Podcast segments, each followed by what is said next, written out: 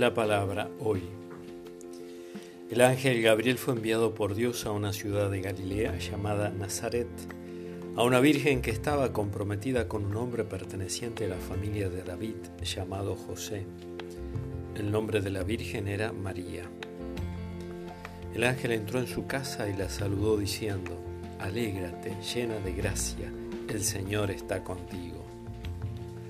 Al oír estas palabras ella quedó desconcertada y se preguntaba qué podía significar ese saludo.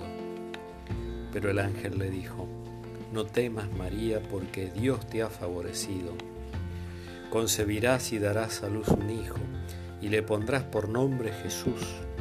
Él será grande y se lo llamará Hijo del Altísimo. El Señor Dios le dará el trono de David su padre reinará sobre la casa de Jacob para siempre y su reino no tendrá fin.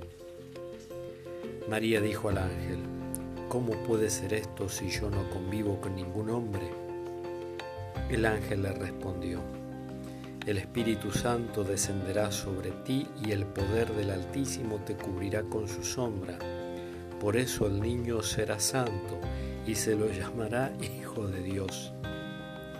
También tu pariente Isabel concibió un hijo a pesar de su vejez, y la que era considerada estéril ya se encuentra en su sexto mes, porque no hay nada imposible para Dios.